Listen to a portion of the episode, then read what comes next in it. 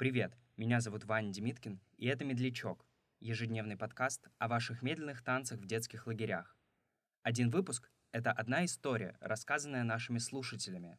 А если и вы хотите поделиться своим опытом, в описании эпизода есть вся необходимая информация.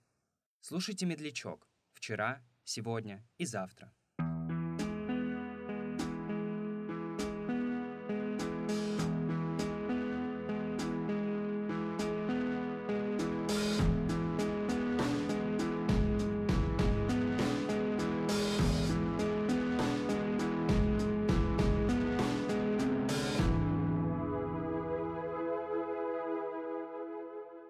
Я помню, что в лагере, в котором я отдыхала, когда мне было 13-14 лет, медляки были неизбежностью.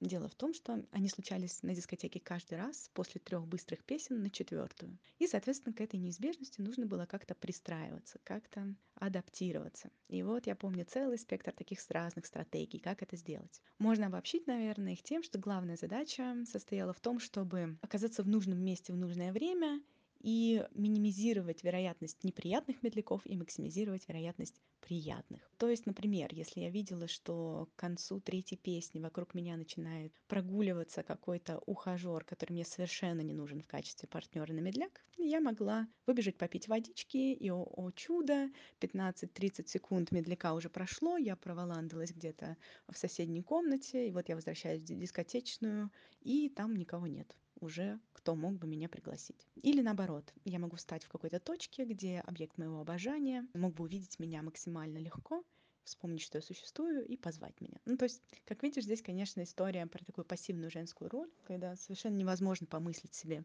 что ты сама можешь пойти, кого-то там позвать, и быть такой сильной, дерзкой и вообще.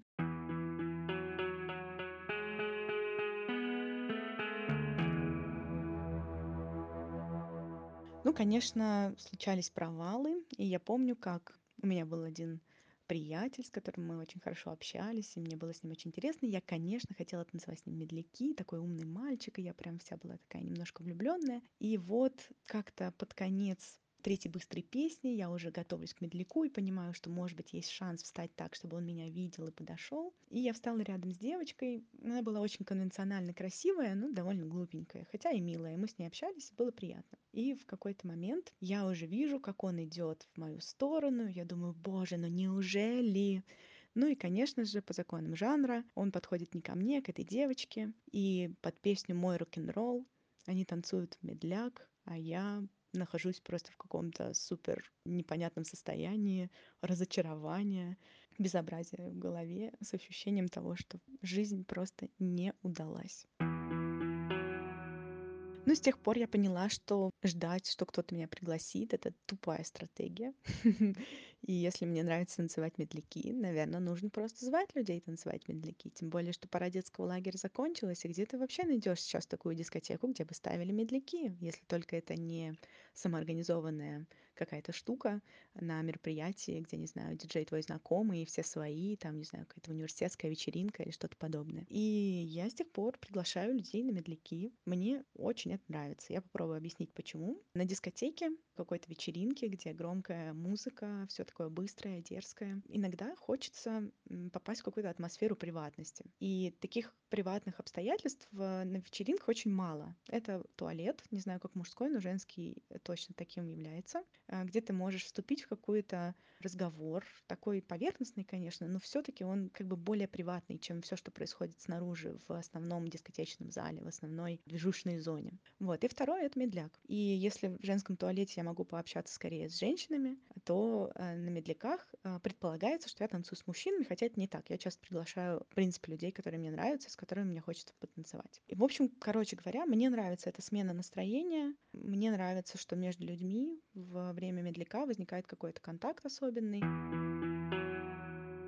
я понимаю, что я отчасти ставлю людей в неловкое положение, потому что их понимание медляка может быть совершенно не таким, как у меня. Пару раз у меня случалось Случались ситуации, когда партнеры по медлякам внезапно осознавали себя влюбленными в меня или подозревали, что я влюблена в них, развивали в себе ответное чувство несколько недель, а потом выливали его мне в аудиосообщениях. Я не знала, что с этим делать, потому что в моей голове не было никакого романтического подтекста. Я просто, просто хотела потанцевать и танцевала. as well.